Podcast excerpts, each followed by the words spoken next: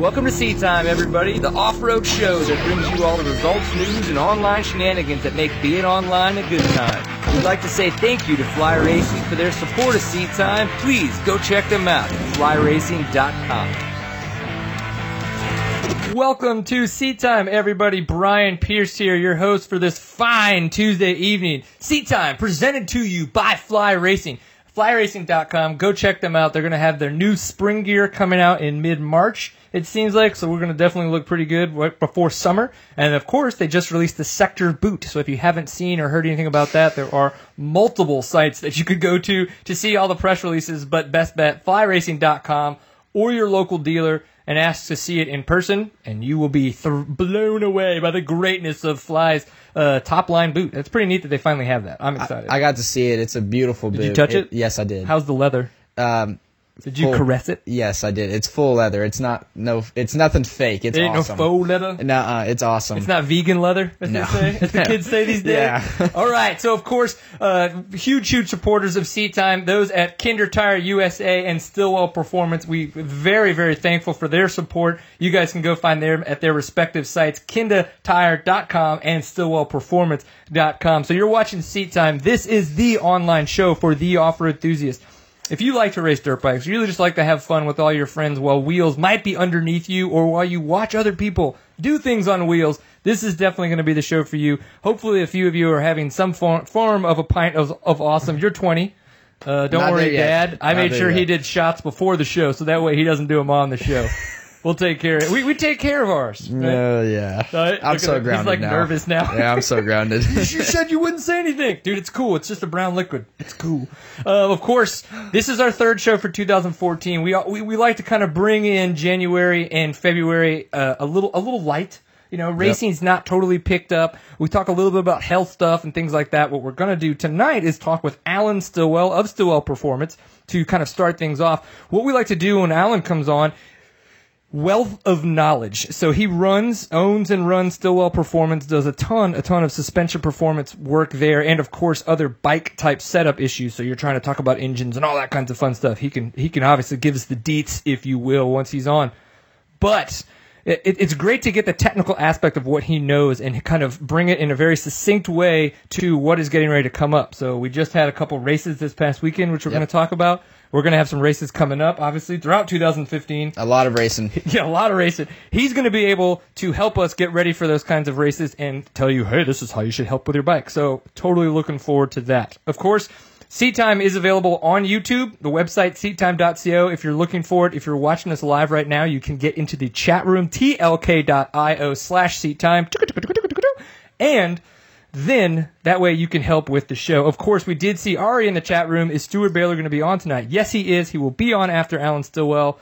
Just hold tight and listen to this man talk about the greatness. So as we do this, co-host back again, Mr. Dylan Green. Thank you very much. Pleasure having me, man. Yes, buddy, I like it when you're here. Yeah. It's good because I, uh, you know, you're skinny yet lean and, and buff, and I feel like I put a smaller shirt on, so I might actually look as small and as lean as you are. That's how I work out. I just put smaller clothes on. it squeezes all the fat off you. Yeah. Don't look at my nipples because they're about to break through the shirt. And of course, um, yeah, so we're just kind of a good time here on this Tuesday night. So, Mr. Alan Stillwell, let's bring you in hot, buddy. How's your evening going? Have the pain pills kicked in yet? The pain pills have been in full force all day long, Brian. It's one big smile after another. Love it. So, all your little T vertebrae are, uh, are just kind of trying to massage themselves back into life? yeah, so, something like that, but definitely not quietly massaging back into Oh life. man, I can only imagine my shoulder. Oh yeah, we could we could probably have a whole nother show that's after the show on Thursdays. Injuries. That is like yeah, it's like oh buddy man, when this thing I turn it this way and whoo ah, like it gets weird. It gets weird. 35, 20. Alan, we won't bring it up. I know it's over forty, so some people are questionable about that. But hey, Yeah, senior class is uh, is is where I'm hanging in there right there. We won't, we won't say any more than that. but- right? Dude, go senior class. That's how you do it. They're Yeah. always the best. I like it. We'll have a good time for sure. So, what's been going on with you, man? You've had a lot of changes in y'all's lineup in the sense that, like, you know, Beta, who you were team manager for, I know that role's changed for you a little bit this year. Kyle Redmond is now on y'all's team. Max Gersten coming in hot this year, doing extremely well in all the events he's already been involved in. Uh, seems like you guys have been, uh, been been going crazy over there.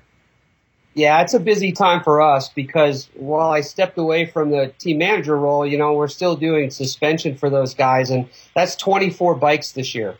We set up 24 bikes. We did all the GNCC National Enduro stuff for uh, the guys back east, and I was actually back east looking to tune with them. We got rained out, but anyway, you know, we had uh, Groemm and Buttrick and so so you know you're figuring three four sets of suspension to tune for each guy I was actually uh, flying my my head mechanic back to you know help with the workload and so forth. But we got rained out on that one, Brian. But yeah, on the on the West Coast, you know Max is on fire, and Kyle had his best finish overseas in the Super Enduros, and we're I'm headed out next weekend to go to Kyle's to do three days of testing over there for Endurocross. So this is definitely the busy busy time of year for us. You know we've we've got a lot of other private teams. We support Shane Watts' team and some other you know good teams. So it's it's burning the midnight oil right now, and then it'll calm down, and you know we'll get past that whole test phase. And so when National Enduro kicked off, you know that was a good one. I talked to Corey Buttrick earlier tonight, and he was pretty pumped with his fifth, you know, and we had yeah. the bike working real good. At that in that video clip that uh, I don't know if you'll show him coming up, but you know his bike sounded just so sweet and. And uh, Jason Hooper's a magician with the camera, so he got some really good angles and slow mos. So props to Hoop if he's listening. Uh, no, the, the videos that have been put out so far, I know uh, we've got so Jason Hoopers, we've got uh, Rob Rob Mitchell put his film out, which was awesome, and then I know Daniel Ingles working on his. So the, I don't know if Rob and, and Hoop are going to be able to make all the rounds, but for them to have that much different coverage, it was neat to be able to see the different angles and the different yes. takes yep. on kind of how uh, everybody's kind of covering the event. Yeah, it is. Yep. Um, so here's a question. We were talking, you talked about the Super Enduro, Kyle Redmond being there, sixth place. That's his best finish yet there. So I guess we could kind of take this two ways. How has it been working with Kyle Redmond, new to the team, but he's been a Stillwell performance rider for a long time, if I'm correct. And then Super Enduro. That just seems so much tighter, and I would imagine it's close to how you would attempt to set up for Endurocross, but if it's different, how is it different? Well, that's a good question because you know the first round was was half of a hockey rink. It looked like the last round. Uh, I talked to, to Cody on the way back, and he said that lap times, you know, were over a minute long. So that's long for an endurocross track. Yeah. So you know that I mean, the longer the lap times, the bigger the field, the faster you're going to hit the obstacles. So typically, you know, the tuning aspect of it is the guys know, obviously I'm not over there with them, but they know where to go with their settings as far as going from a faster course to a tighter course. And, uh, you know, that, I think that favored Kyle because we dropped Cody's setup right into Kyle's bike because Kyle really liked the way that Cody's bike worked last year. So that was going to be our baseline. And then, uh, Max has decided to ride a 300 all year in Endurocross, which I think is a great idea for him. So Max typically likes his stuff softer, and the two of them, Kyle and Max, ended up down at Colton's house. Uh, so now we're, you know, we're looking for some different settings for Kyle. He's decided he might go a little bit softer. So point being is his stiffer setup overseas probably worked very well. I haven't had a chance to chat with him, but just based on his finish, uh, he's definitely got the skill for it. So, you know, faster the course, the stiffer you need things so you can survive the impacts and the, and the slower the course, the more technical it typically is, and you know you want the tire in the ground pushing you forward, so you tend to go a little bit softer on those. Okay, interesting. No, but that's it, that's it's good to know because when you watch uh, the the super enduros, you can just see it's going from like supercross to arena cross. You can just see how much tighter the courses get, like the Very. lanes within the course, and then uh, a lot of the times it's the same thing. They, they're working with just a little bit less square footage Right. So every turn's a little bit tighter. You know, every kind of obstacle's a little bit, uh, you know, more abrupt. Things like that. They need, yeah, they need to be able to like pop the bike, make the bike do what they want at that split second, rather than when they open up the course, they're allowed to think a little bit more, allowed to kind of run it in, be a little bit more crazier. in it, right. because, uh, arena cross guys, like you said, they gotta be a lot more precise. Supercross guys, they can, it's more open the throttle, like who can hit those corners faster. So. You mean like precise, like with Bauer's elbow? Like, was that precise or what? He'll put some oh. preciseness in you, man.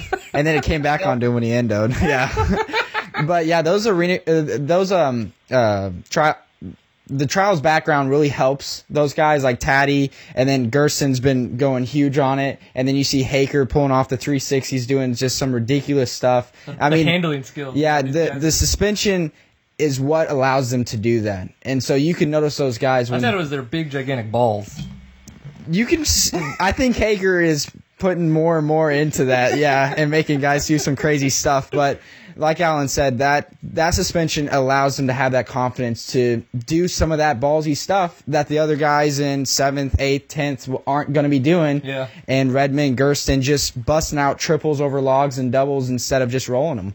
Yeah, I like it. So, with those guys competing all over the place, obviously with their badass suspension, we, we come to you for kind of, you know, to, to ramp up our knowledge in greatness, especially when it comes to suspension and setting up the bike. So, as we were talking about, we had two vastly different types of events this past weekend. So, on the West Coast, we had King of Motos, which was look gnarly as crap if you saw any of the video. And we go east, which still looked gnarly, but in a totally different fashion. We had the National Enduro there, the Sumter National Enduro in uh, North Carolina. So when it comes to kind of say that you've got like you know your average dude's like oh I want to kind of like take on one of these events or maybe I want to kind of start training for one of these events. They're not totally ready yet to to buy in to say oh man I need to revalve my suspension for this specifically. What kind of things are they going to be looking at for setup to kind of have I guess you could say a better experience uh, at, at either or maybe even both of those events? Yeah, well, obviously, Brian, you picked two events that are polar opposites or what? of one another. absolutely. That's what we do. Yeah, but that's that's the privateer, right? He's got say a 300 uh, XC or an RR or whatever, and he wants to do that or she wants to do that. Now there's some some great gals coming up through it as well. It, the main thing that I would say is look at the course and really try and set your bike up for two things. Number one is on all these modern dirt bikes, and it doesn't really matter what brand. I stress this over and over again. The chassis has to be flat as possible, meaning when you're either bombing across the desert or through the woods, and you know we're going to see some film in a minute that really, really uh, brings home the point. The bikes set up on all these new bikes, they're razor sharp turners, and they do a lot of things well. But if you have your setup off, you can get a lot of head shake. Like out west, you know, uh, I had a customer that just got a 500. He called me up. He's like, "Hey, can you help me with some clickers and stuff like that? I don't have time to get the springs and revalve on there." And you know, he hit me up. He said, "There's just head shake all over when you, you hit the sand whoops at Right. fourth or fifth gear with stock stuff." So, you know, you want to have the chassis set up as flat as you can. And and the second thing is, is you need to tune your bike for the portion of the course where you need the most help. So I'll give you an example. If you look at the video from King of the Motos, the amateurs, it's all about trying to get up those mountains, right? they can go blasting across the desert or 60 or 70, but when you're going to sit in a canyon because you can't get traction, your, your race is over.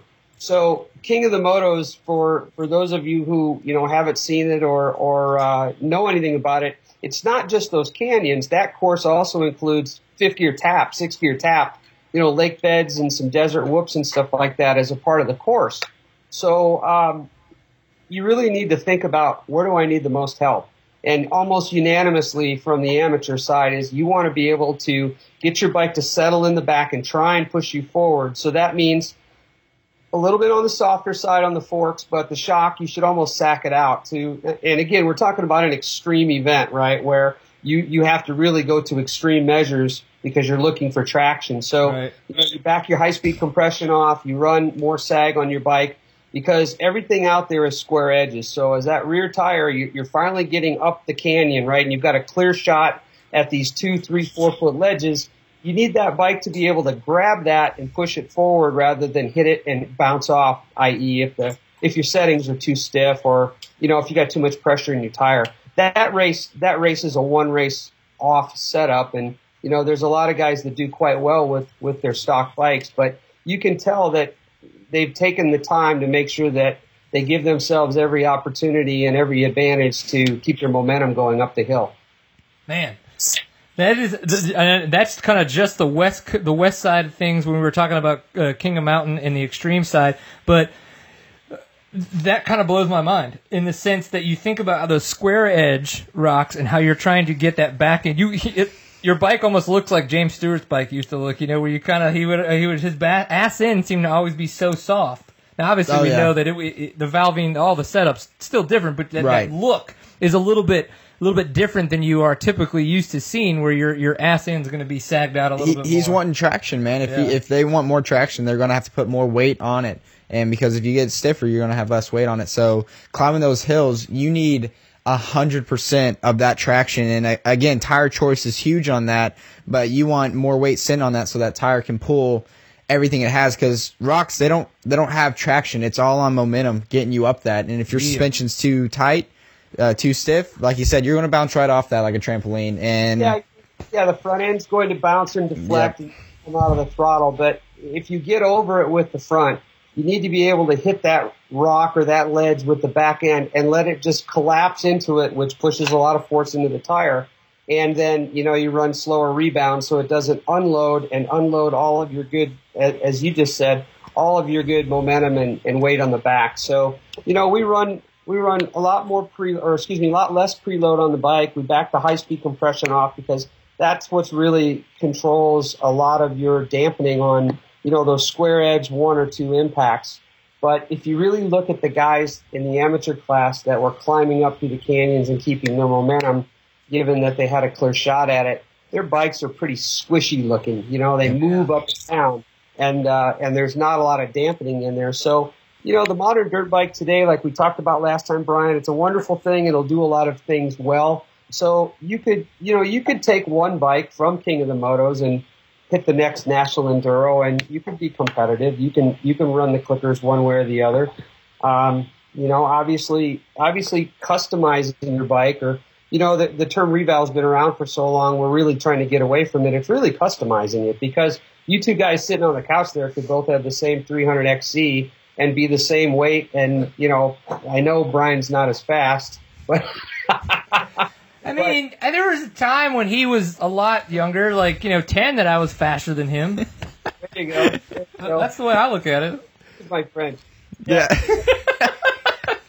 Two completely different setups, right? So eh, there's a wide range of adjustments on them for sure. Yeah. So uh, we're, we've got a video of. Uh, so now we kind of. I, I like that. That's a good idea Right. for I think somebody to kind of go. Okay, cool. That makes a lot of sense on what I need to maybe think about doing to my bike when I'm going to set it up for a ex- more extreme event. We kind of go to the East Coast side of things Right. where we just saw the National Enduro. I know Steven's got a clip railed up for us, so we're going to show Russell Bobbitt's crash. and uh, we've had a chance to watch it. I know uh, Alan's had a chance to watch it a couple times, and we're going to talk about that, and we can kind of talk a little bit about what we're seeing his suspension doing because of this great slow motion. and, and he's okay though. He's okay. Yeah, luckily He- enough. he's okay. He finished the race.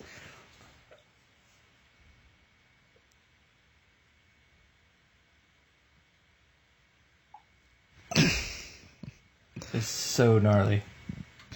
Slow motion. Like he's so over the bars. He's looking straight ahead, I'm ready and then rock, and then you get that kick right there, and see his butt kind of hiccup right there, and he's still over the bar, so he can't like, he can't correct for "Oh, it. It's it's those yeah, it's those fast hits that he can't correct that fast for it. Oh my gosh. Yeah. All right, now Alan, as a suspension guy, as a bike tuner of greatness, having watched this and obviously being able to have the fantastic slow motion that was involved from Jason Hooper, did you see anything that that or is that just a fluke kind of like there, there's really no way to plan for that kind of shit? I don't think there is, but I mean, you know, I'm not a professional at anything.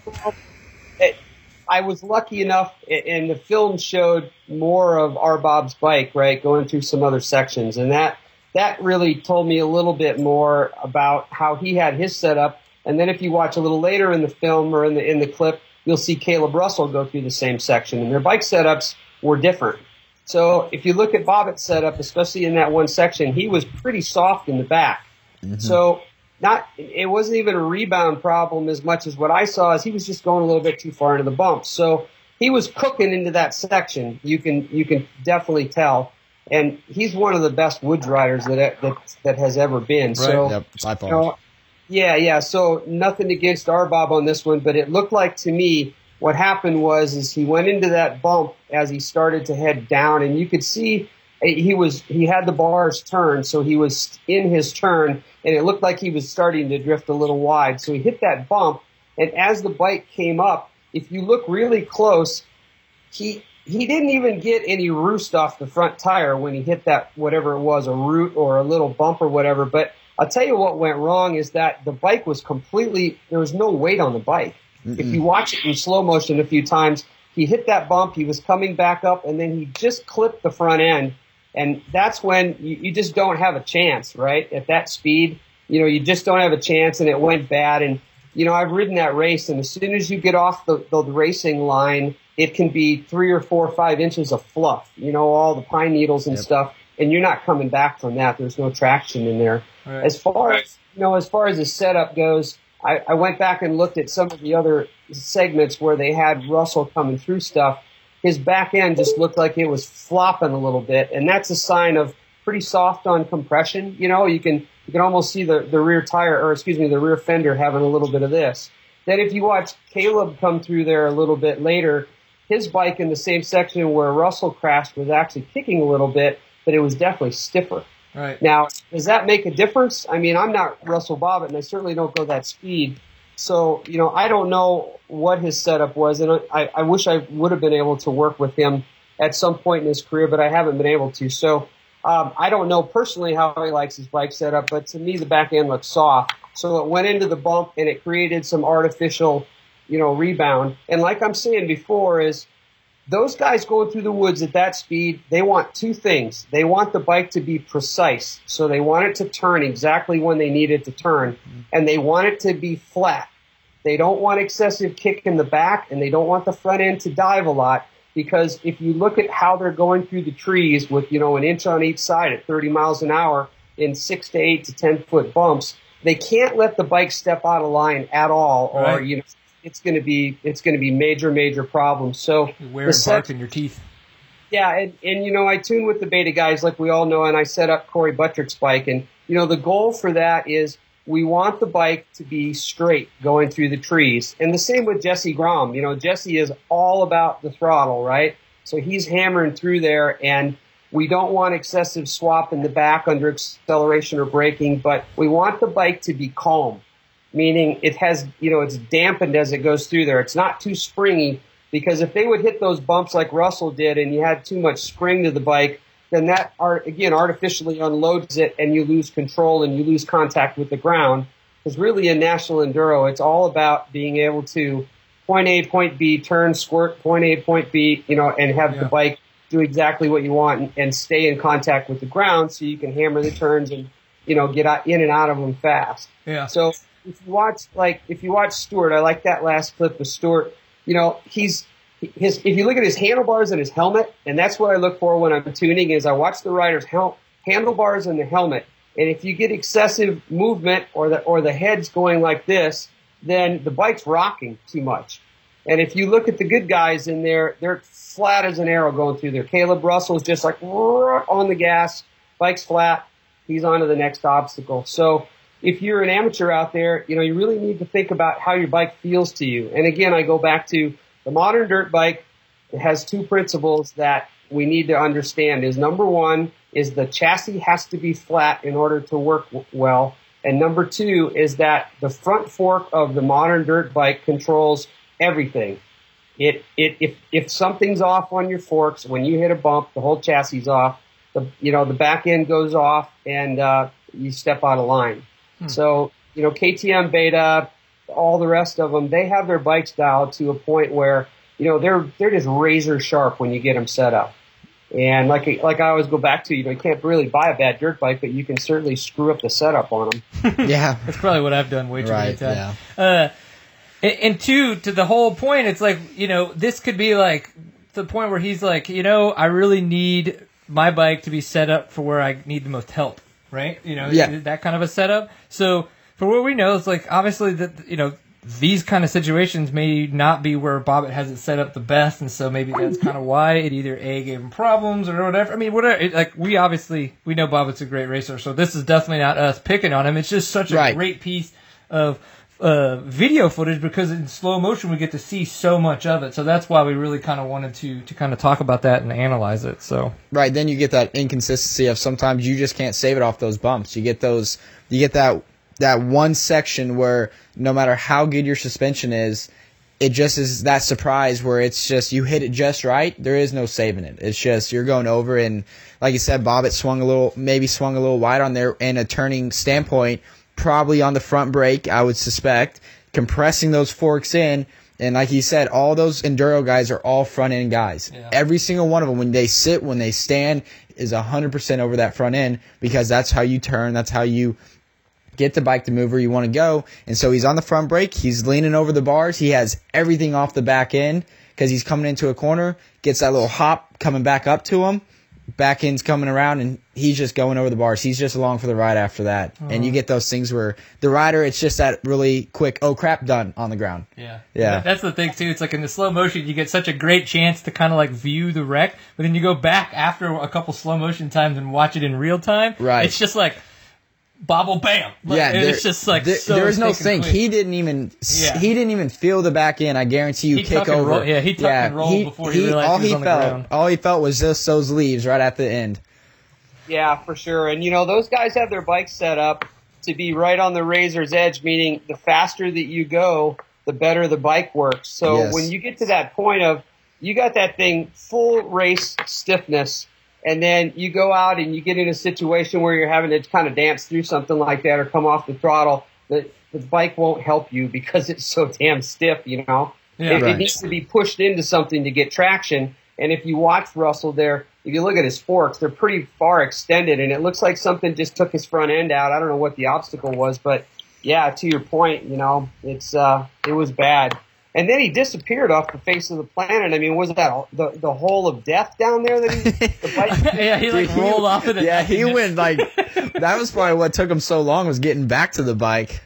I know. Zach Huberty was there, the team manager for Beta back there, and he called me tonight. We were talking about some stuff, and we, we started talking about that. He goes, "Yeah." I goes, "I was right there." He said that was actually it, the turn there was real gnarly. I guess you came in; it was a little bit off camber, and you had to just you know almost brake slide the back end to square yourself up for that next section. So, you know, it's uh they're they're going fast through that stuff, man, and they're on the edge. So it, that was definitely unplanned for sure.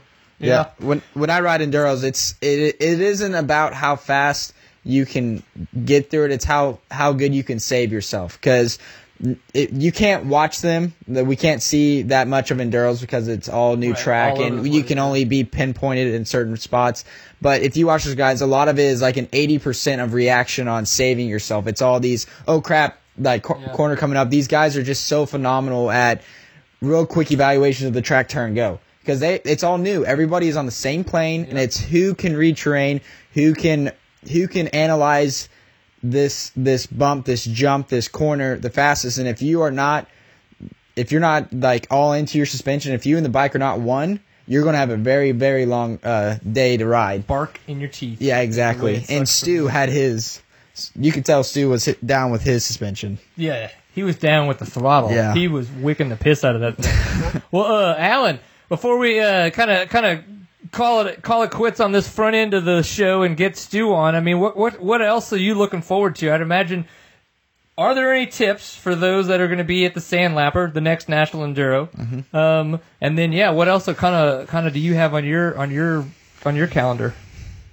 Well, as far as enduros go, you know, you've got the benefit of the reset, right? So if you get through a section and your bike's not working right, you typically have a few moments to to make a change. So the the advice that I have for guys is set your bike up on the soft side because if it's too stiff, it's hard to diagnose why it's too stiff.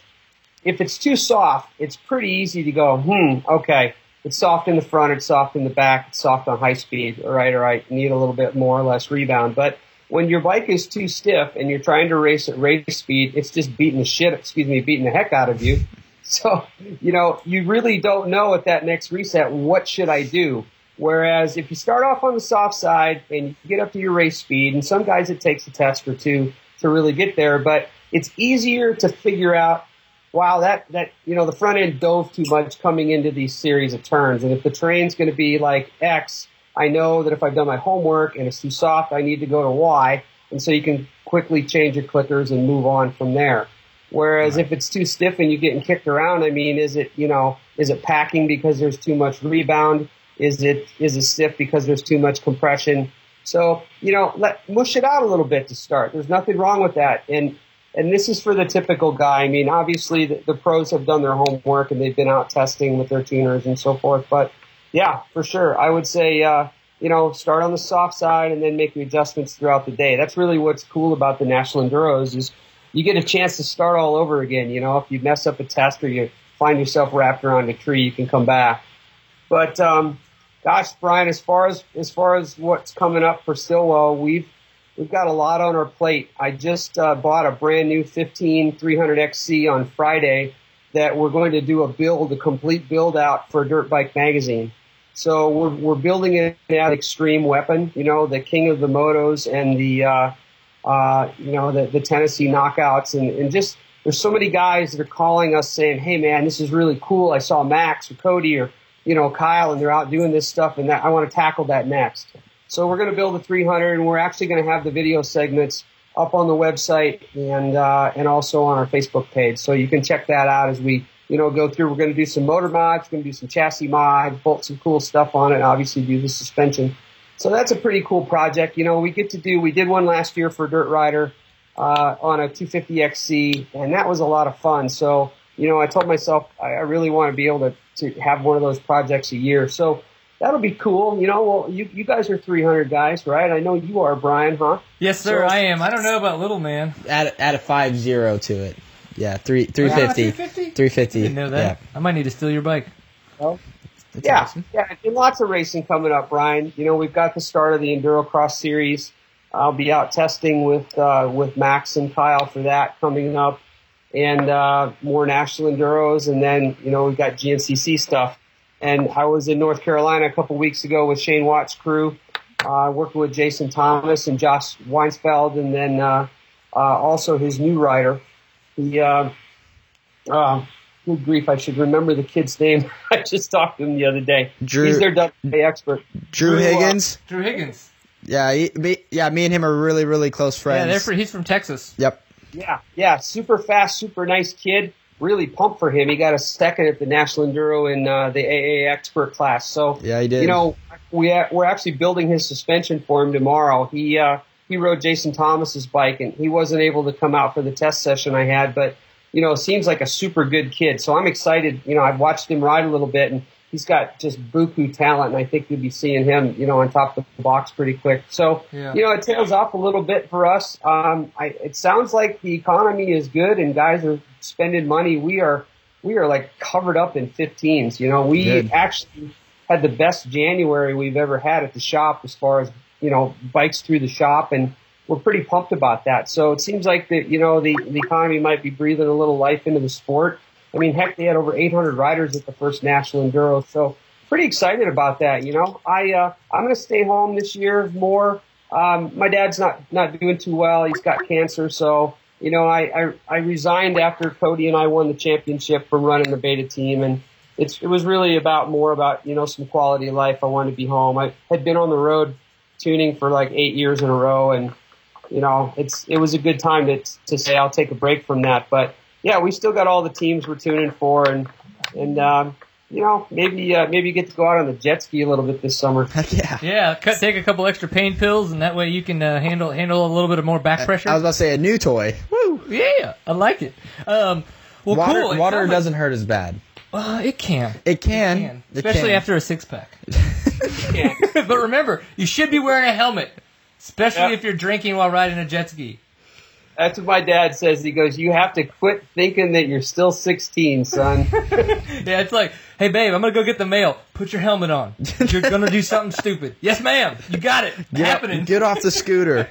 okay, I'm not riding the four wheeler to the mailbox. You got it.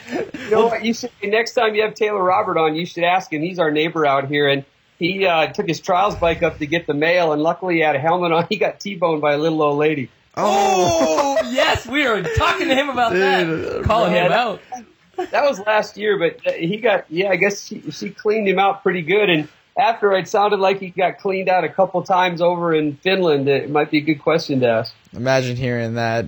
Robert out for the season, dude. Old yeah, lady. dude, the old lady. Patty Mazuzak doesn't take out Taylor Roberts. Little old lady does. Little Aunt Betty. Love it. Well, dude, we really appreciate you coming on the show and Yep. sharing all of your wealth of knowledge with us. I really do hope that in the near future or even sometime this year that I do get to send you some 2015 suspension. If not, if we decide that's not, you'll definitely get my 13 back so that way we could just do an overhaul on it because it's been, you know, it's just good to get you to kind of massage it a little and love on it some. Easy, big boy. Uh, the suspension. This, right? I was going with that. That's not Yeah. weird, right? It's like I'd like to send you my big springy forks with all of my shocks, buddy. well, hey, maybe we get you out to uh, test ride, guest test ride this new 15. I like it. Maybe I, that could be my bike to destroy at the TKO instead of Oh. destroying my own 13. He's not giving you that at the TKO. bro, Bro, you don't. Dude, people You know, love he's- me, man. I tell you what, man. It, if you want to know how bad the uh, the King of Hammers is on, or King of Motos is on your bike, it's hook it up to your trailer hitch and drag it a half mile down a gravel road one way, then flip it over and drag it a half mile back the other way, and that's how these guys' bikes look. And then that's the first loop. that's just the first. one. and and they don't fall that much either. Yeah, they- like they're on. They're doing great. I bet Haaker didn't fall that much, and his bike is trash. Yeah. Yeah, I'd and that's take it.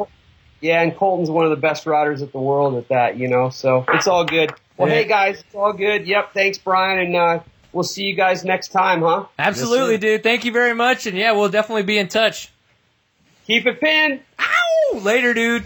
Awesome. Well, remember, if you guys uh, had any kind of thoughts about what Mr. Alan Stillwell had to say, stillwellperformance.com is where you can find out more information. As I like to say to people, it, a lot of people are kind of like, I don't know, do I need to do stuff to my suspension? The best thing to do is just email him. Yep. He's very active with his email. He emails everybody, and then of course when you do fill out the forms, you get like a huge. Uh, a huge uh, form to fill out when you're doing uh, his when he's doing your suspension, and then you get on a call with him and all that kind of stuff. So Get really personal yeah, really it. personal. So while we get Stu Baylor called in, what we're gonna do is we're gonna play the Baja Rally teaser. Now, Steven and I, unfortunately, life just gets in the way sometimes. We have too much stuff going on. We apologize to everybody for that, but we have the teaser ready to go, and the plan is, fingers crossed, in two weeks we will have the actual Baja Rally documentary of Woody navigating the Baja Rally released for you. So yeah, check it out. Hopefully the audio works, and you guys hopefully enjoy. Look for him on the side peeing. Yep.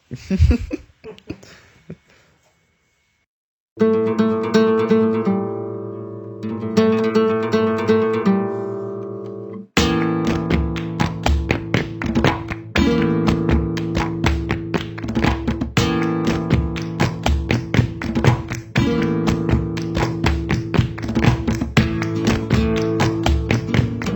Navigates the Baja Rally, a video documenting me coming off the seat time couch to compete in a navigation rally event on the Baja Peninsula.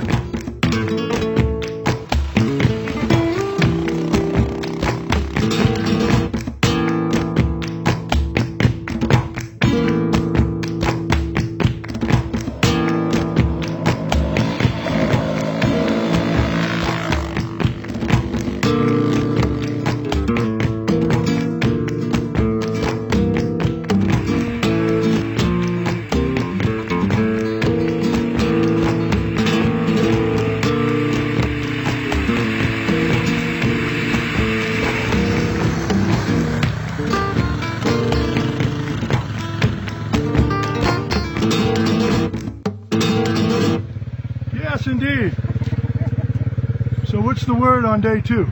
Uh, we're gonna start it. You're going to start. You, We're gonna try not to lose our GPS.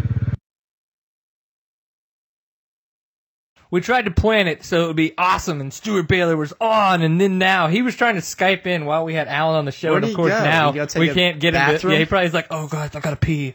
Hold, hold on." We're waiting, I gotta Stu. go, I gotta go. So while we try to get Stu called in here, it, it, it was pretty pretty interesting to see so many top level riders. Um, so now with Josh Strang on the new Husqvarna team, and he's racing the he will be racing the whole national enduro circuit Yep. on the 350. We're going to be seeing. Uh, it seems like Chris Bach was out there with the JCR guys. Yes, he was. Um, they did put out the press release, but I don't remember if. Excuse me, if they're going to be doing the entire National Enduro Series, or if they're kind of doing, you know, like like Ryan Sipes is going to be doing some of them. He'll make he's not gonna be appearances 'em, all yeah. of them and stuff like Um, that. I'm pretty sure Bach. Um, I'm I'm pretty sure I heard he will be um, doing all of them. Okay. I'm pretty sure. I like. I mean, if he's gonna do, if he's, I mean, look at the position he's already in. I, I would think he would continue Yeah, with that. sixth, right? Yeah, Yeah. That- that's pretty awesome. I I think it's a pretty darn stacked field. Yeah, it's, uh, if you guys haven't checked out Innovation Off Road, Zach Huberty, actually the team manager for Beta this year, uh, he had a really good kind of preview to the season on his site. That was uh, really to say that you know to get in the top ten to fifteen to be one of those riders this year in the pro class is still a fantastic achievement because of the fact that it's just so stacked. Yeah, I mean, you got guys that have been doing this for years, and you got these new up and coming kids that are just, just born with that talent, flawless. Just being able to see the track and go that fast is just, it, it's a huge honor to be in that top. To say you're in the top 15, I, I think if I went home said I got top 15, I'd be pretty. Yeah, it's not. Yeah, it, people are like top fifteen. You're like, no, no, you don't. You don't. you don't understand. Like even the guy in ninth and tenth is just, if you watched him, just ridiculously fast. Yeah. Yeah, And we talked about so Steward Baylor first, and second place Stuart Caleb rolling out, Russell, yeah. 13 seconds behind him. That is This, all those miles so in only 13 so close. If you just think seconds in off road is just it's so close when you're in it. Yep. Like 13 seconds in Supercross, is like man, that's a gap. But 13 seconds in off road, it's like you're right there. And then all three of them really just on each other. All three was just what were they like? Yeah, 10 seconds from each other practically. Yeah. Like first, second, and third. It was Yep. just And that's I- that's great racing right there. You can't argue with anything on that. So Steward Baylor Jr. Kind of his privateer team this year. Yeah. Factory KTM for the past two years before that. When he did win the National Enduro title was kind of before he was on the Factory KTM team. Yeah. Obviously he had a lot of wrist issues too that we weren't, that he wasn't expecting, that a lot of people weren't expecting. So he's been dealing with that. D- does he have anything figured out? Is it the pressures of not being on a factory team anymore? Any different? Like, there's a lot of, there, it seems like there could be some there's always factors that Yeah, go like- with it. And like i said he's pulling a chad reed. I mean running a team having that having that mindset um team, team, uh, well, he's not team 2-2. What would he, I mean, uh he's uh i don't know. 514? team baylor i guess. I i guess um but i mean like even though he's not on a factory team now he's running his own team. So he drops one pressure and adds a whole new one. I mean now he's not just worried about him himself on training. He's worried about his his teammate if the rig gets there how his bike setup is how he presents the team in a good fashion. I mean he's he's got stuff on his plate i think more than he had now. And and to come out and win right off the bat i i think is phenomenal with him. And i think it shows his character on how he handles everything. I would agree. And so Caleb Russell is KTM Factory two time defending champ. XC1 defending champ right now. Do we have? No, I took it down. I have one of his number one jerseys. Uh, I need to see if I can get one of his 2014 ones, which would be cool. Yeah. And then, uh, of course, Mr. Caselli. Love that jersey. But 17th Ultimate on a new team. Yeah, I, I, would agree. Mark Cock, Cook. No, yeah, Coach? Drew Drew is a phenomenal racer. I've I've had the chance many years from 125s and up. Me and him have had some phenomenal battles, and the kid is was born for this. Coming from hockey, just letting y'all know, any of you racing team owners, he was a huge hockey all star, and so he's not he's not afraid to put you in a tree or something. He's put so me crazy. He's so quiet. he's he's quiet. He's so monotone and everything. And he when it's when he puts on the helmet. the helmet comes on, It yeah. is he's so loud in his riding style, and you put him in that tight stuff. He he will. That's where he goes faster. He I cannot believe it. If the, if the woods opened up. It, he's like just as competitive, but if you make it tighter and tighter and tighter, the the dude just keeps speeding up, and I and I never could understand how he did that, and I've and he has pulled me so far along in my racing career, and just happy that he has a support behind him, and just giving him that opportunity to show how fast he is. Yeah, so they we- uh, even Alan Stillwell mentioned that that he's actually kind of a support rider this year Yep. for uh, the the Shane Watts Dirt Dirtwise School. And I So, and for what cool he for can him. do, I can see that turning into more. I really can. All right, so we actually got Steward Baylor Jr. on the phone. Uh, right now, if you look very closely, you can see directly up his shorts, and he is not he has not manscaped in a while. It is very unfortunate, but we're gonna make do. Mr. Steward Baylor, congratulations on your win, dude. How's it going? Uh, I'm doing good, man. Just trying to figure out all this uh, Skype stuff. It's really killing me. Dude, you have been on the show before. What's up with all these I guys? Not I don't- just I don't know once. What the problem is this time? It's getting it's getting harder every time. Um, I I was trying to do it on a computer, and nothing seems to be going my way today. We're racers. We're not technicians here. we're, dude. we're, we're not computer Exactly. scientists, man. We don't pay the dude Yeah. to work on computer. Just pay him to kick butt. So is this on your phone then? Yeah, yeah, I'm on the phone because the computer wouldn't work. All right, tell everybody not to call you because if they call you, we're gonna lose connection. And God knows I can't stand another five minutes without you. Oh, I know, I know. It would be miserable. It would be miserable. So I have to ask, how's your dad? Has he been in the bars lately, and does he miss me? Uh, I don't know about the bars, and I'm sure he misses you. Yes. yes. How can you not miss the handlebar mustache? Big Stu, I love that guy. Like in the most man, mano a mano way possible. I think you have your own personal connection with him. I'm not on that. I mean, we have closed down bars I- together. I- that that that that's deep rooted. I think you have more people. connection than actually Stu does with his own dad. I don't know. I, I don't know. I mean, he is literally fruit of loins. I am nowhere near that connected to Big Stu, so Yeah, it could get awkward. Yeah. Uh, Did it? I we're we're on here to talk about Stu's win. Oh, Yeah, oh, not his God. dad. Not so you his can dad. tell that Dylan's still a rookie to the seat time couch, and he's trying to actually get us back on, on track here. This is what a, Making what a Stu guy. uncomfortable with what dad. a guy. Oh, it's okay. It's okay. Um, so, dude, congratulations. We had you on kind of when things were coming to fruition. All the contracts weren't signed yet, but you did get a chance to talk to us about some of the stuff that that was going on with your team. Now, obviously, now everything's settled. You know what that team looks like. Your kit was kicking, I have to say, all your fly gear and the way that you guys colorized everything, if you will.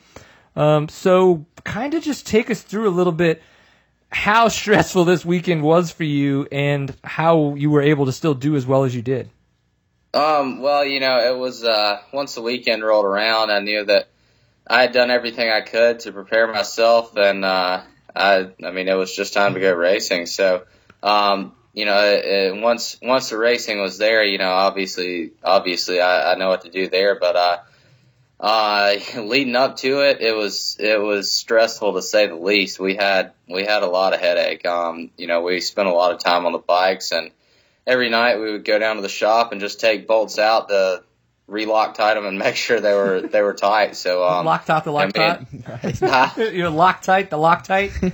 yeah, yeah, exactly. I think every every bolt was relocktited six or seven times. Um, you know, Trevor and I both were very paranoid about that. Um, and we put a lot of time into it, and you know, it, it was it, it was really hard to find time to do the stuff that we needed to do as far as preparing ourselves rather than our bikes. Um, and you know, on top of that, we were trying to close contracts and get everything done. And you know, the first national being as soon as it was this year, definitely threw a curveball. You know, all the other guys are, are trying to wrap up stuff with Supercross, and here we've got we've got the first national, and you know, right at the end of January. So um, when they usually start at the end of February, beginning of March, you know that that that one month meant a lot this year. It was uh, it was definitely difficult to to find time to get everything taken care of, and um, you know, for me this year it was really hard to find sponsors. Um, it was one of the one of the toughest years I've had personally. Um, and you know, it sucked. It was uh,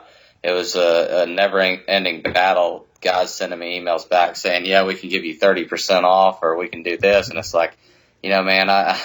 I've put I've put so much work into it that if I can get thirty, if I'm all, all I'm getting is thirty percent off, I might as well hang it up. So, Right. Yeah. um, you know, it was uh, it, it it was definitely difficult to uh, to read those emails and and find uh, find the right, right words to say. But um, you know, we we definitely had the struggles, Trevor and I both, and uh, we we put a lot of time into it, and um, I'm re- I'm just really glad that it showed off.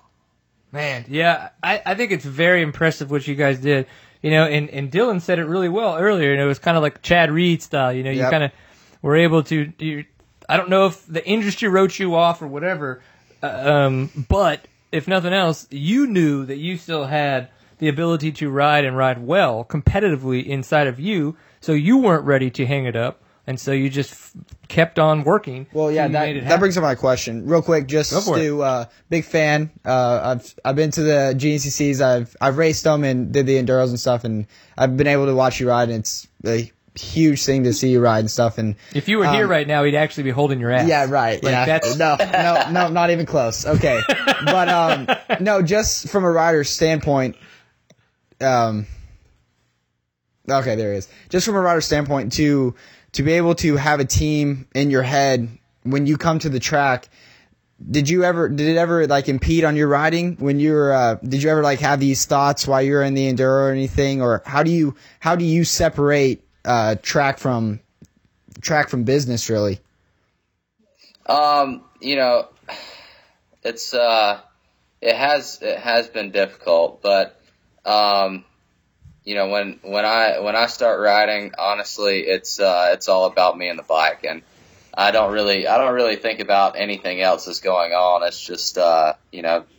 I I don't even know that I think, to be honest. I just I just twist the throttle. So Right. At the end of the day, I'm just I'm just trying to twist the throttle and hope for the best. Um, you know, it's uh,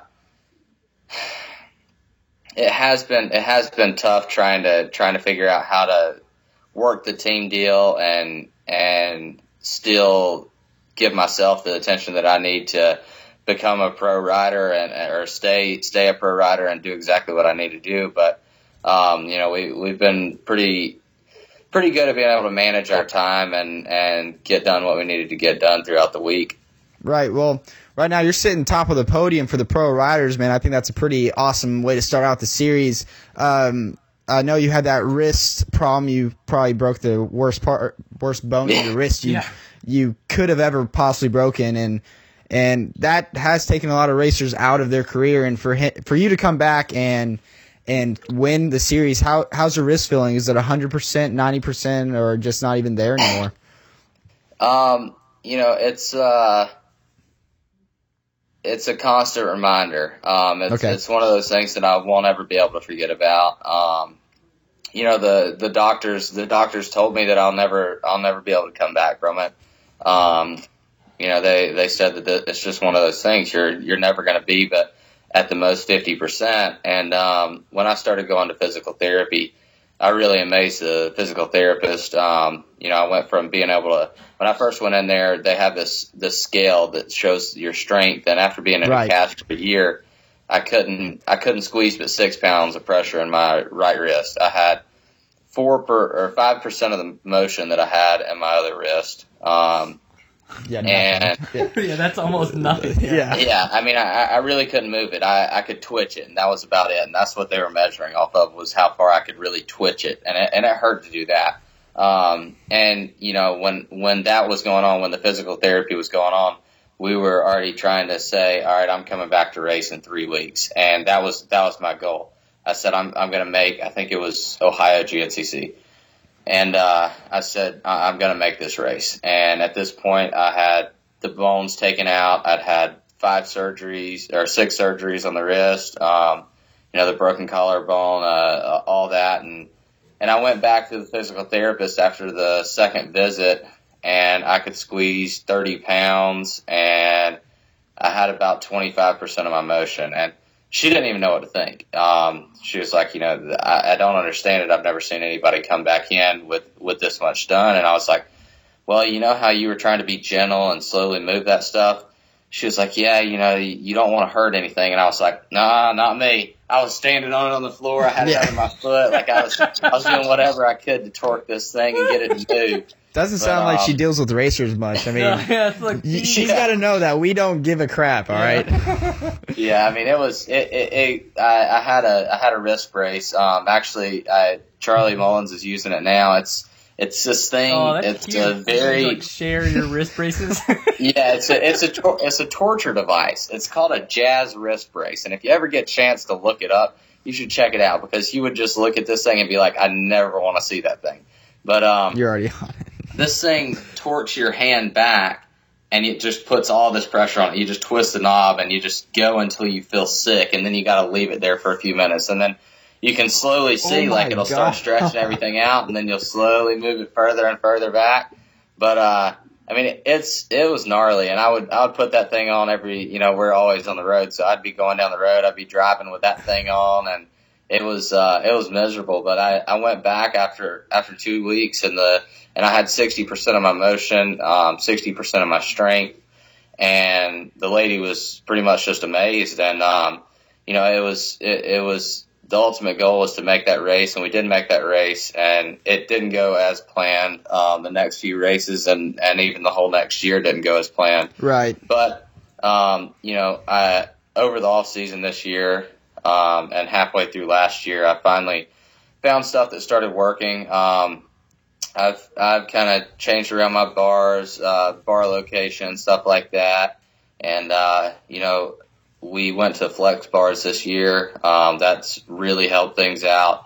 You know, it just takes that that little vibration off. So I'm I'm actually running the the rubber bar mounts as well as the flex bars. Oh, you're So, running um, PhD. I'm like, yeah, the yeah, PhDs. the yeah. PhDA mounts and the and the flex bars. So like my bars just do this number while I'm going. But it makes a huge it makes a huge difference. It's a, it's It- like another form of suspension for you. Yeah. Yeah. it really does. Like, I mean, it, I've I've ran the I've ran the the PHDA mounts before, and you know they they make a difference. But whenever I put the flex bars on, like it was it was definitely night and day. And um, you know that that's just uh, one of the things that's that seemed to help out. Um, I've changed suspension this year. I'm working with Bart Hayes and. Um, he was he was the guy that did my championship suspension in 2012, and that that seemed to help out this year. Um, I started started testing with him uh, towards the end of last year, and we've come up with some really good stuff, and and uh, we've been testing with him over the last couple of weeks, and we finally got everything figured out the Friday before the race. You know, we were we didn't get the bikes until I think two weeks before the first race, so we were just trying to put those things together and um, you know sending suspension out and trying to get that back. So that was just another another nightmare in itself, and uh, we finally got everything taken care of Friday before the race, and I was you know I was pretty happy with the setup. It was it was all right, you know I, I thought it, you know it's it's good, it'll work. And then the first section of the race came around, and I was just amazed at how well that suspension actually worked. We just set it up on a brutal, rough track, and it was it was hard to really judge off of that. But after the race, I came in and, and I was like, I was just pumped on how everything worked. And Right. um, you know, it was the, it was the first race that I was that I was able to walk away and be able to shake people's hands without folding up to my knees after the race. And um, you know, it, it still hurts. It still swells up. It still aggravates me. It, it's uh, it's definitely there, but I've found ways to work around it, and, and it obviously obviously it's not holding me back like it did last year. Yeah. Uh, I, I just have to ask. Do you think jerking off ten times a day is really what brought you back? And Woody's back. One second. Yeah. well, I can tell you that jab machine ain't doing much it for got him. serious in here, bros. Yeah. It got se- I mean, I'm okay with that. Yeah. You know, I mean, if if Um, if if, I- if Stu needs to get all touchy feely, I'm gonna hug him. I'm gonna make sure to love on him a little. and National make him feel Enduro comfortable, champion but shares secret of jerking off ten times a day. Minimum. right, Minimum. right before the race. Right every time. before the race. Dude, I don't get on a rower, bro. I just rub one out. Yeah. One side, I do the left and then the right. Starts early in the morning. Yeah, minutes just, on just each gets wrist. your heart rate going. Oh my I like god. it. I like it. Okay, well, I have another question for you. Coming off in first, um, with Trevor. Trevor finished. Uh, was he Twelfth. Twelfth. Yep. Yep. Um, what was kind of up with him? Because I know he's a. I know he's a phenomenal racer himself. Uh, did he have some problems during the enduro? Um, no, I mean he had a he had a solid day. He's just uh he's he's never ri- ridden national enduros before. Oh, okay. And, um, More than you know, once. He guys- rode one last year. Don't you lie. Yeah, I know. He he had. It takes a had whole year to- No, I know. day. yeah, it takes a whole year to get him down. I have to say when I can actually But- remember something, I have to say it because it doesn't happen often. Yeah, he he rode one last year. I think he rode uh what was it? The Little Brown Jug. He came down and did that. okay. Um, but you know, at the Little Brown Jug, it was it was very fast, open skid steer trail, so it's a lot different than your than your typical national enduro. So for Trevor, it's just going to be a, a learning year there. Yep. Um, you know, coming into the season, I, I went ahead and told him, I said, you know, I'm looking for top sevens. Like if you get in the top seven, you know, that, that's good because if you look at the top seven this, if you look at the top 10 this week, I mean, the names in there are, are some of the top, not only the top guys in the nation, but the top guys in the world. So, um, you know, with, with more GNCC riders stepping over, Oh yeah. and more guys just trying to make that move. It, it's really put a stacked field in the national enduros, and I, I love seeing it. Um, you know, it's, it's really awesome because we you've got the national enduro guys, and now you've got the GNCC guys. You got everybody kind of mixed together and just trying to see who the fastest one is, and uh, you know, it's it's really neat to see those guys making the step over. But but like I told Trevor, you know, it's going to be a learning year. Um, he's never even ran Barkbusters before. So for him, it's uh, damn. Dude, they don't definitely GNCC. gonna be a change. Yeah, He's because a- GNCC is he's a field enough. rider. Yeah. Yeah.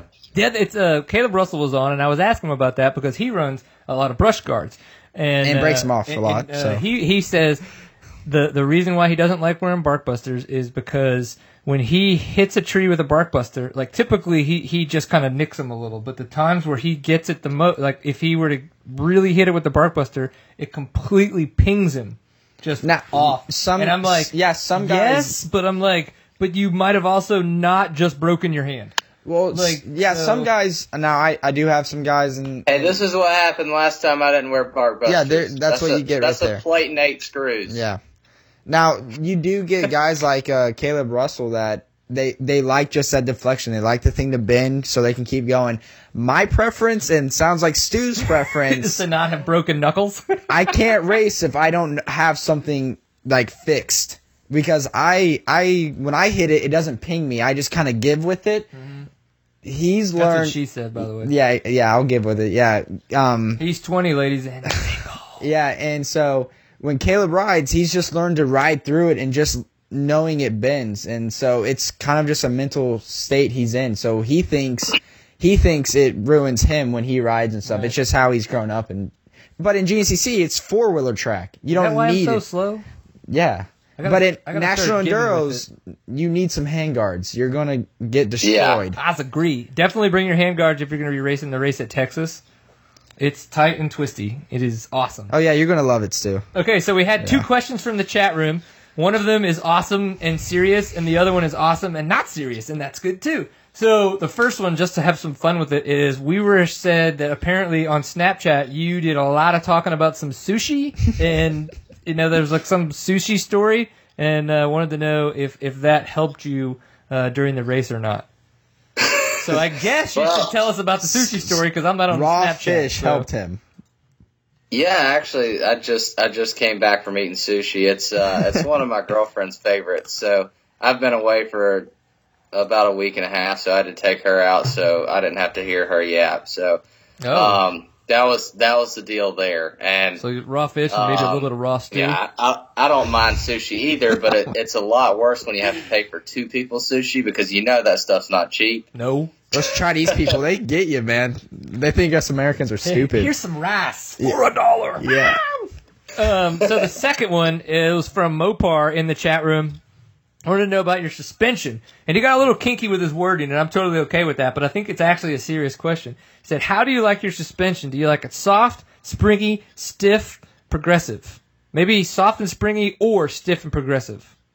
I think, I think Um, that's what he meant. I'm a I'm a very stiff rider. I uh, I've always liked my bike set up almost similar to an arena cross bike. Um, I have had to change my setup quite a bit over the last year and a half or two. Well, it's, it's been three years since then. So um, I forgot. It's been it's been a long time since I broke my wrist. So I, I've been changing it quite a bit recently. Um, right now, um, I mean, I'm running, I'm running stiff springs. You know, I've got a, I've got a four eight or a five oh fork and a six seven shock. So I mean, I, I'm running some stiff stuff, and uh, and we're valve pretty stiff as well. But um, you know, I I like a more springy fork and a slower shock. So I want my stuff to kind of ride a little bit with the front end high. So I'm, I'm always riding that springy high rebound fork that's always always on the ground, and then my shock.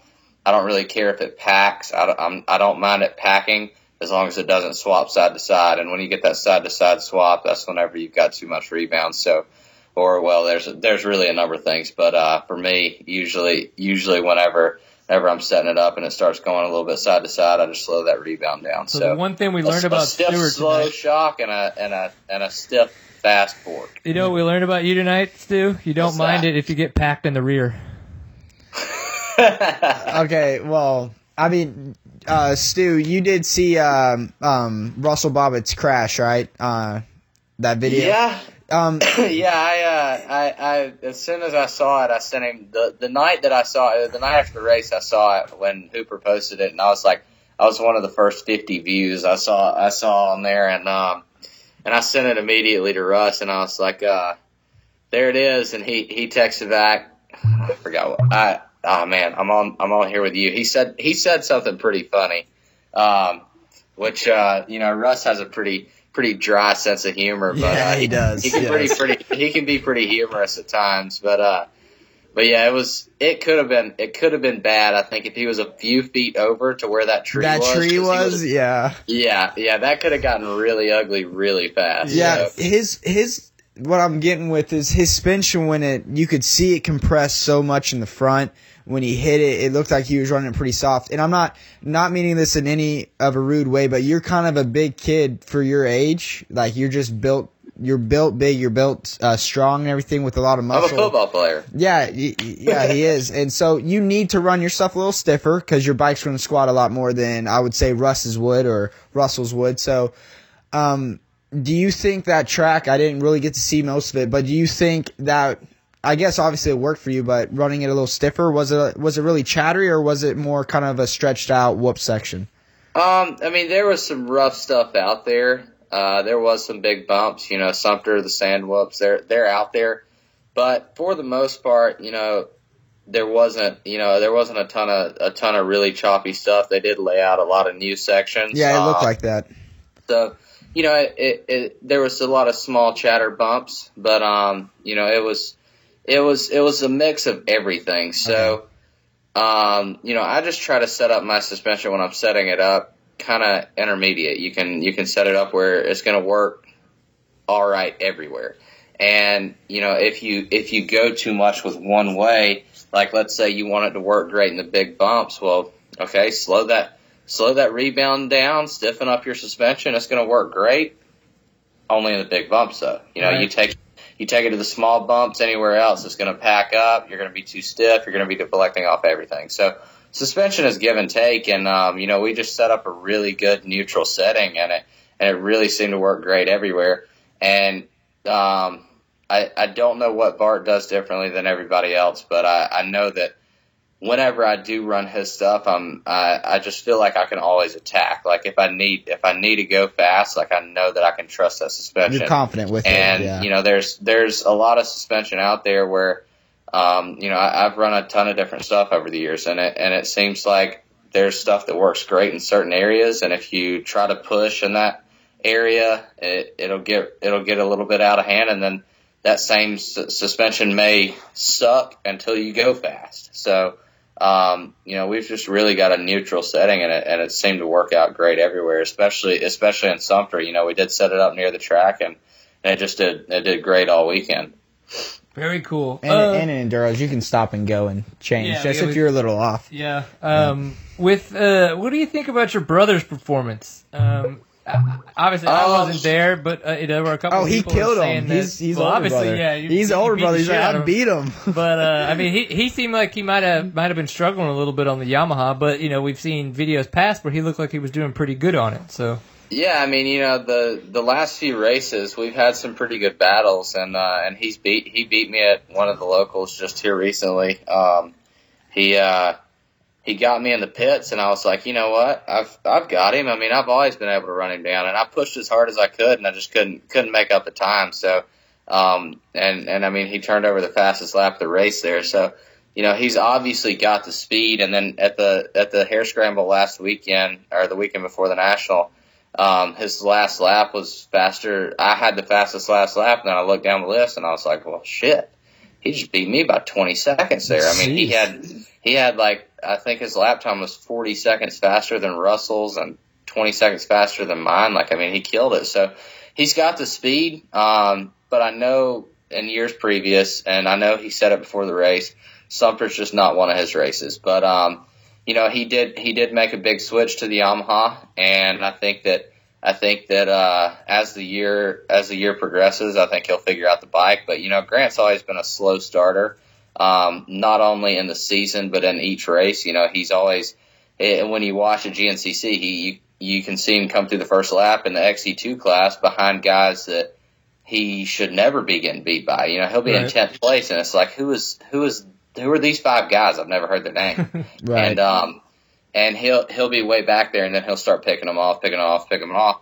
And the same thing with the national enduros last year. I think he started out with a ninth or somewhere somewhere way back, and he you know he wound up with a number three plate. Um, and he's he's one of those guys that that slowly gets stronger as the year goes on. So I I wouldn't I wouldn't judge him by the first race by any means, but I do think that GNCCs are well, where he'll find his footing. Oh yeah. So when you guys line up on the road next to each other at the XC ones, how's that going? Yeah. Well, you know, whenever we line up on the road next to each other, let's see. Will it turn sideways? Yeah, there we go. Um, whenever we line up on the road next to each other, I think it'll change things even more for him because when we do that, he'll be really trying to beat me. Um, that's that's his ultimate goal. So if he can see me and if he can keep me in sight, whether I'm in first or whether I'm in tenth, he's going to try to beat me. So, um, you know, as long as I'm riding well this year, I would say that he'll be riding well at the Right, GNCC. all I remember when I lined up against my brother, man. Put me in a tree.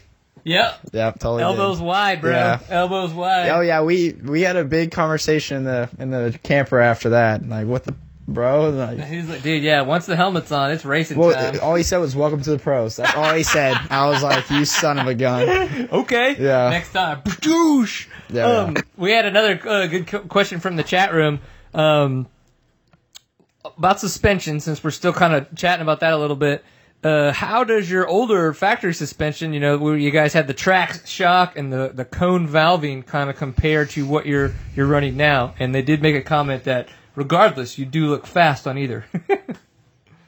Um, uh, can't really answer that question. Well, I mean, do you wish you kind of had some stuff that you previously had for this Yeah, I mean, year, like, yeah, or are you just kind of good with the whole here- new all right, setup? Here's your answer. Here's your answer to the question. We'll just lay it out there, make it plain and simple. Look at the results. Um, that's that's all that I that's all that I can say there. Yep. If it You- works, yeah. it works, I guess. yeah, there it is. With Steward Baylor works for what works. Yep. And like Ricky Carmichael said when he was on Honda, I get on and I ride the damn bike and I go fast. That's what he said. That's how he won. Well, Ride the damn back. I mean, I, I think that uh, I think that you can get anything to work. I mean, I think that I think that that stuff's great as well. Um, but you know, it, it is convenient with Bart just being right up the road. So Right. you know, he's he's only two and a half hours from the house. So for me to go up there and test, or him to come down and here and test, is a whole lot easier than uh, than working with guys over in California that uh, you know can't watch you ride every every chance you need them to. So um, you know, just for me personally, I think that uh, I think that, that that stuff just suits me a little better. Yeah, makes sense. Makes sense. And I do trust like me, your answer. Yeah, yeah, and it ain't the same over in California. They'd have to fly over to where he's at. Yeah, for sure. Trust me. Um, okay, so we did have a question with the, uh, you know, the ISDE. You've gotten a chance to go this past year. You've you've tried to go in years past, but because of injuries, didn't get a chance to make it. Um, is there any chance of you possibly going to the Australian four day enduro, kind of like Mike, Mike Brown has done a couple times? You know, maybe to get ready for six days.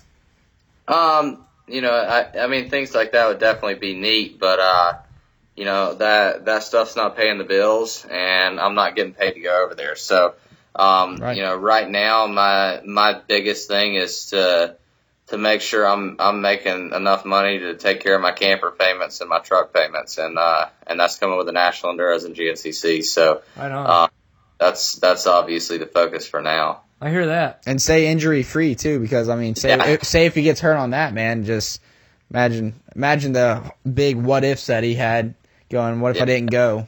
Yeah. So, I would agree. Well, dude, um, what else you got coming up before we let you go here? It's already nine fifteen, but uh, yeah, I mean, you've obviously going to have second round coming up. Sandlapper, GNCCs are going to be starting soon after that, and then you're going to kind of be going back and forth over the two.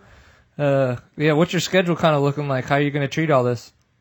Well, it's going to be stacked. You know, not not only do we have to work with both series and uh, and try to figure out how to balance all that, but we've got to work on the bikes each week. And um, you know, I'm trying to if I can if I can keep uh, keep the bike on the box, hopefully I'll have a little bit extra money and I'll be able to be able to help help somebody help me. Um, right now, I'm I've been talking to Robbie Neely. Um, he's a he's a great mechanic. He's who taught my dad to work on bikes, and and you know I've never had DNS with my with my dad, so um, you know I, I'm trying to trying to figure something out there with Robbie.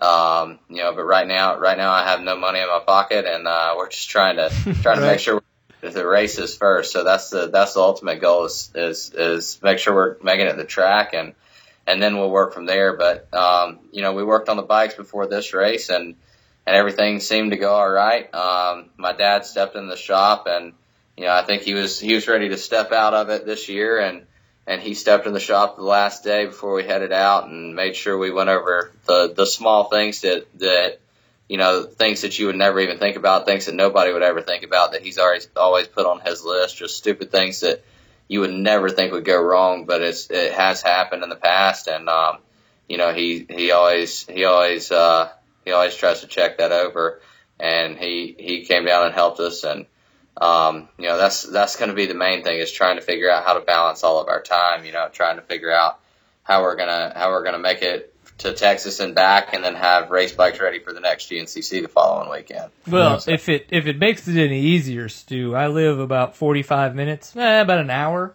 I live closer. to Stu, uh, come on to over. Callisburg. Yeah. So I mean, you guys are welcome to to come hang out here. You know, even if you come Well- like the Tuesday before, you could be on the couch at seat time and then go pre ride stuff places. So I'm just saying, throwing it out there. Well, I mean, if you guys have some riding similar to the track, which I'm sure you do, being that close, I'd uh, I'd definitely like to, uh, to come out and try it because you know Texas, uh, Wyoming, places like that have always thrown me a curveball personally. You know, I've never really ridden in conditions like that, and I think that ISD really helped me out with that, um, being similar conditions and.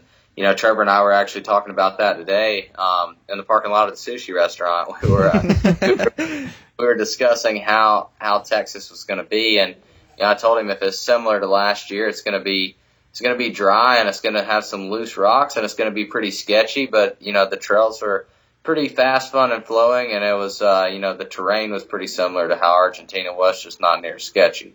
Okay. So we, we can Yep. we can settle you right now Yep. that it will not be like any Texas National you've done before. Nope. It's not West Texas where it's open, really dusty and pucker bushes, and it's not Concho where it's exactly what you just described. You know, where it's a little bit more open, but it's a lot more shaly and loose and It, it, stuff. it's got it. Yeah, it does have those rolling rocks a little bit, like you said. But this place is it's it's really weird.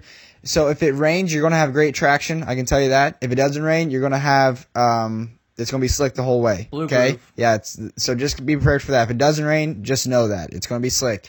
all right, This place has very little elevation.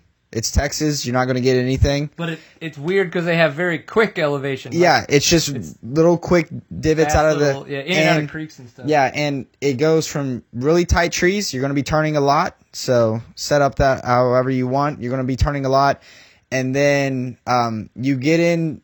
You'll get into like this just flat, smooth, slick to these rocks that will roll on you and stuff, and you won't be able to see them. They're in the ground. So that's the whole track. yeah. It's, So all right, the whole track in 30 seconds. Sweet, I know my setup, changing everything. Yeah, Yeah. do yeah, do not come to this race prepared for Anything of else, the Texas yeah. Nationals, except maybe if you came to the Gilmer event in 2007.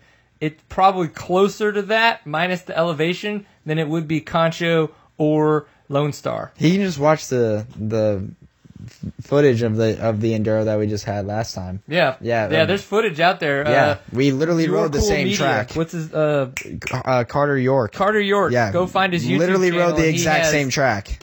Well, we won't be riding that same track, Well, they added that new uh, field into it, but buddy. Big deal. No, it's the, it's the Red River Dirt Riders, bro. They, I they don't don't half-ass. what- dude, they the don't do what Toro and that big. TCCRA do, where It they ride the same big. thing over and over. Come on, buddy. Bro, they're like You nine this. years straight. Oh, buddy. Take him to Muenster or somewhere. They had the last man standing. What, you think I'm gonna get a day off of work just to take Stu riding? I'll freaking take him, man. That's go. where they had the last man standing. The place is sick. He's gonna hold you. I'm coming out. I'm coming out. And and I don't think honestly, if you took a, a day off work, you'd probably start drinking, and you'd never ne- make the next day of work, and it'd just be like See? a vicious cycle. He A knows So what you you're saying so is your dad's coming with you? We'll see. I might be able to get come out. yeah, Because if your dad comes, I'm gonna have to call in sick for being dad as well. the whole week. The yeah, whole just uh, just see what happens. Well, dude, Good luck to you, man. Congratulations, you did awesome. Super, super proud of you. Glad that things are looking up. I know that a lot of people were kind of like, uh, but it, one hell of a way to make a representation of what the year could be. So keep it up, man. Yep. All right, thanks a lot, man. Good luck. Hey, and uh, next time, you know, manscape before you come on the show or something. It's just awkward. it got weird. It got weird. That's Whoa, the, that's whoa. the show Yeah. on Thursdays, man. That's the third show on Thursday. Ah, I forgot about that. All right, keep rocking the fly racing gear and looking awesome. We'll chat soon. All right, sweet. Sounds Later. good. Thanks a lot. Peace. Yep. All right. So now we've had Steward Baylor on the show. It took him a while, but we got it figured out. Yeah, he was there and then he was gone. And then he was there. Yeah. hey, we- we'll take what we can get. Those guys live out in the boonies, and they have nobody out there on the East Coast has any kind of No. very no, good yeah. connection. So the fact that we can get them on the show is uh, Yeah, when I when I go out with my dad and mom stays home, I'm like, all right, mom, won't talk to you for like four days Yeah. because it's nothing, Nothing. out in those valleys, man. I would agree. Well, Yeah. dudes, awesome show tonight. Thank you very much, Dylan, for being on. Thank you again, Really man. appreciate I it. appreciate it. Anytime. Yeah. Anytime. Steven, good job producing the show as as usual. Thumbs And up. and Yeah. for me, really quick, I'd like to thank Oh. Action Motorsports KTM out of Decatur uh, for hooking me up and making me making my life easier, just supplying me with the awesome Husqvarna, and looking forward to uh, I The guess when- 350. yeah, when I come back to the uh, National Enduro, it'll be my first race back, and you think that they would take me with them uh, to some of these Husky and KTM events that I keep seeing you at? I don't know. Talk While, to Craig. while we're thinking people. Talk, well, I'm Should not I going. There's a free ticket out there. My parents are taking. I don't know. I mean, I don't need to go to Hawaii. I mean, I want to go to Hawaii. you don't. No, you don't need to go to Hawaii. One I was supposed to go. It sucks. One day. Stupid. One day. So, Seat Time, presented by Fly Racing. We are the online show for the off-road enthusiasts. We thank you very much for tuning in. You can find us on the website, so seattime.co. That is where we archive all of the shows. Of course, if you do like the audio-only version, you can find that on iTunes and Stitcher. You just search for Seat Time, two words. Um, of course, we're on the Facebooks. We're on Twitters. We're on Instagram. But we're not on Snapchat, unfortunately. I guess Whatever. I don't know Snapchat. if I need to take pictures of my balls for people on Snap. I don't know. I don't even. I don't. I don't know how as a brand I would use Snapchat. So I guess I could come up with something. It's Instagram, just quicker. I might just go to jail. So it's easier just to turn myself in than it is to open a Snapchat account, yeah. right? Yeah. You're So, not getting anything. Yeah. Of course, big huge thanks to Fly Racing, Stillwell Performance, and Kenda Tire for all their support of Seat Time. We wouldn't be able to do this at the level that we do get to do it at if it weren't for their support. And thank you guys for tuning in. Uh, we will see you in two weeks. Yes, uh, February, still things are a little slow. We're taking it easy, spending a little more time with the family. That's just the way it works. But we will see you in two weeks. Remember, always enjoy a pint full of awesome, and we will see you soon. Peace.